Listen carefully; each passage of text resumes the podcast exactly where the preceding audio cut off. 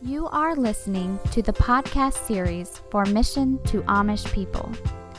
Mission to Amish People is a Christian ministry with a threefold purpose of evangelizing and discipling Amish and former Amish, helping Amish people who leave their communities by helping them transition into the English world, and by presenting the ministry to churches nationwide.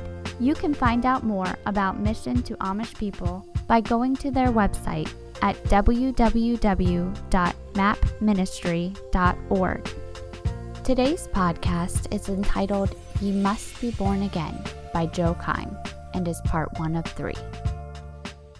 From outward appearance, I would- I- I would say the man is probably saved. He went forward in a church service after a, a sermon and supposedly surrendered his life to Christ. But beyond that, he has no fruit. He has no desire to go to church. Okay? He just doesn't have a desire. He's been in trouble with the law. Uh, he's he's uh, made some really poor choices even in the last couple weeks. I had to sit down with him and, and uh, talk about some of those things. And then I just said, Hey, John, you tell me you're a Christian, but there's no fruit. There's just no fruit. I don't see any desire. And I said, when I compare your life with what happened in my life when I got saved, my whole, I mean, it was unbelievable. I knew without a shadow of a doubt that I had an encounter with God. I had, I felt love and forgiveness flow down through every fiber of my body. I knew it was the real deal. I remember getting up after just weeping in front of God and realizing that I was a sinner before a holy God and realizing that I had nothing to offer, but that He did it all. When He paid for my sin, He paid for for all of it, and that it was a free gift to me. And if I would receive that, I would have everlasting life right now, right here. And it so changed my life that when I opened up the Word of God, those words became life. If I had my first Bible and it has completely fallen apart because, and I, up until this point, I had never written in my Bible, never, no highlights, no underlines, no notes. But you know what? When I got saved, that changed. I could not help but open the Word of God and underline and highlight. It was so written up that in parts you could hardly read it. But that's what happened when I got saved. And so now I look at some other ones and I'm like, there's no desire whatsoever to read the scriptures. Week after week goes by and there's the Bible is never opened up. Week after week go by and there's no desire to pray. Now, I know sometimes we fall into ruts. I know sometimes we get busy. But I'm talking about week after week and months after months and years go by, and there's never really a deep hunger in your soul to know who God is. And so I begin to wonder just because somebody hears the gospel over and over and over, and just because they prayed some prayer years ago, does not mean that they are born of God. And so that's what I want to talk to you about. I recently had a, a, somebody come to me and said, "Well, I was I believe I was born into a Christian family, therefore I've just kind of always been a fan, you know, been a Christian. I went to the ch- church and I've served in church. I got baptized and I did all these things. And, and so I just kind of gradually became a Christian because my whole family was a Christian from my birth. I didn't have an experience like you. Like, I didn't have to leave the Amish to and do a complete life change. I didn't have to do that. And even my own children will say that. Well, we kind of grew up in the family that believed in going to church, and we heard the gospel when we went to Sunday school. And we, my daughter prayed a prayer, and then she prayed another one and another one, and finally it settled. She felt like this is now the prayer that took hold. And Jonathan the same way. And so that made me think this, and I don't want to get off on a rapid trail, but I'm so glad that I had to give up something for my salvation. It means more when you have to give up something. It doesn't mean as much, but that does not mean that the miracle of salvation is any less. If you were born and raised in church and you got saved and you never really had to change much in your life, that salvation is just as much a miracle as someone who was living the, the horrible life in the world, living in sin and getting saved and having to give it, that up and you know change their lifestyle. It's a miracle either way. But again, my question is you're sitting here today. Are you born of God? Are you? Do you remember when you got born of God? Do you remember that moment? Um, go with me to John chapter 3. We know these verses, but I want to start out with John chapter 3. Because here's, here's the story about a very religious man. In his day, he should have been the one saved, right?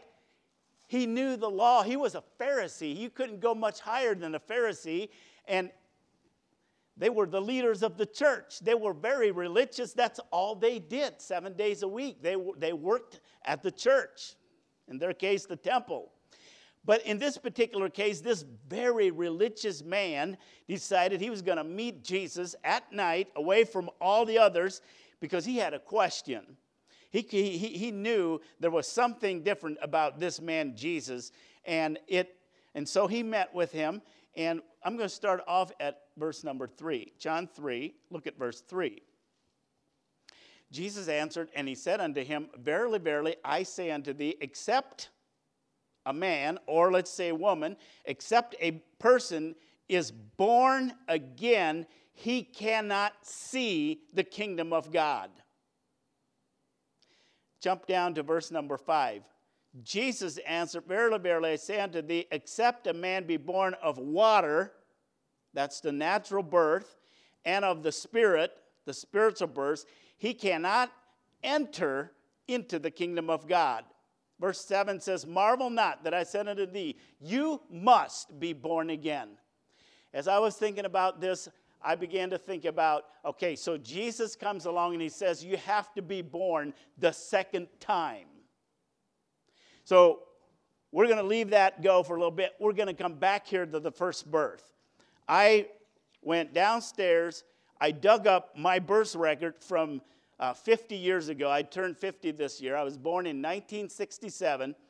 And I looked at this, and I, and, and here's some things I noticed about my birth record. It says that I was born on February the 1st, 1967. It also gives the location. I was born at the New London Hospital. Okay, so I have a couple things here.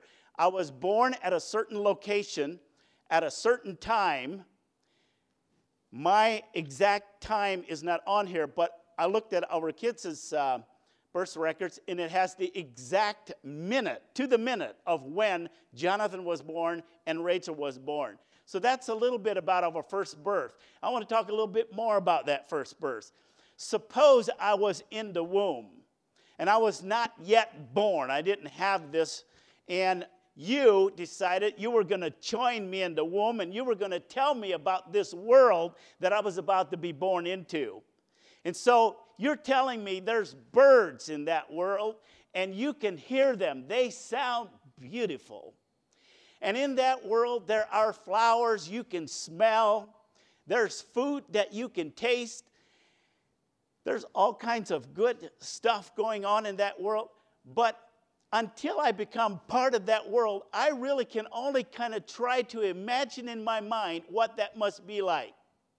But then one day, I'm born into the world at a certain time in my life, at a certain location, and now I'm in this world. And I'm growing up and going along in life, and suddenly somebody else comes along and says, Hey, you have to be born the second time. There's another world. There's no way to enter this world except to be born into it just like you were born into the first world. For that reason, a lot of times when I am very confident that there was a new birth or a second birth, I will come up with a second birth certificate. I hold now in my hand a second birth certificate. It says July 28, 1985.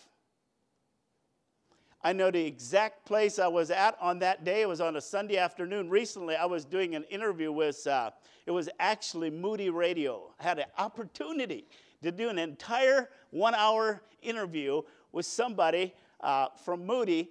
And he asked me right before we were ending it, he says, Do you remember the day of the week that you were born the second time? I said, I absolutely do. It was so powerful that I went home and I wrote it down. It was on a Sunday afternoon, and I said, It wasn't that, just a couple years ago, I took a young man out there to this place. And I said, right about in this area is where I was born the second time. And he said, Well, that's what his program is going to be the next hour. And I thought, That's interesting.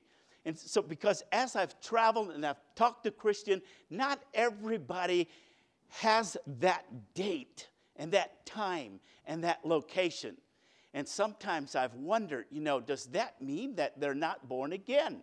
I was just recently talking to a pastor about this, and he said, Joe, I don't have a time. I don't have a location. I don't know exactly. But he said, I remember that my life changed drastically. He said, I could tell you about when it happened. And the more we talked, I said, My, you know, that had to have been the new birth. But when I come to somebody that says, I don't remember the time, I don't remember the location, I don't remember really anything drastically big happening, I don't really have that passion in my soul like I should for, for God, then I begin to wonder does that person really have the Holy Spirit living inside of them? It's just a question. I don't have the answer. More than anything, I just want to challenge us, right? I want to challenge us. It's too big of a deal to just overlook. I want you to do what Paul said to examine yourself and see if you are of the faith. I don't care if you're 80 years old today. I don't care what age we are. Let's stop for a moment. And, and it's not a bad thing. I, I used to do this with my kids all the time. I'd say, Now tell me again of the time that you were born again. Rather than go to them and say, Remember the day you prayed that prayer and you got saved? That's probably not a very good approach.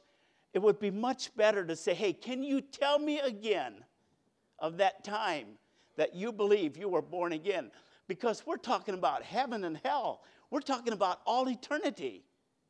Uh, it's a very, very serious matter.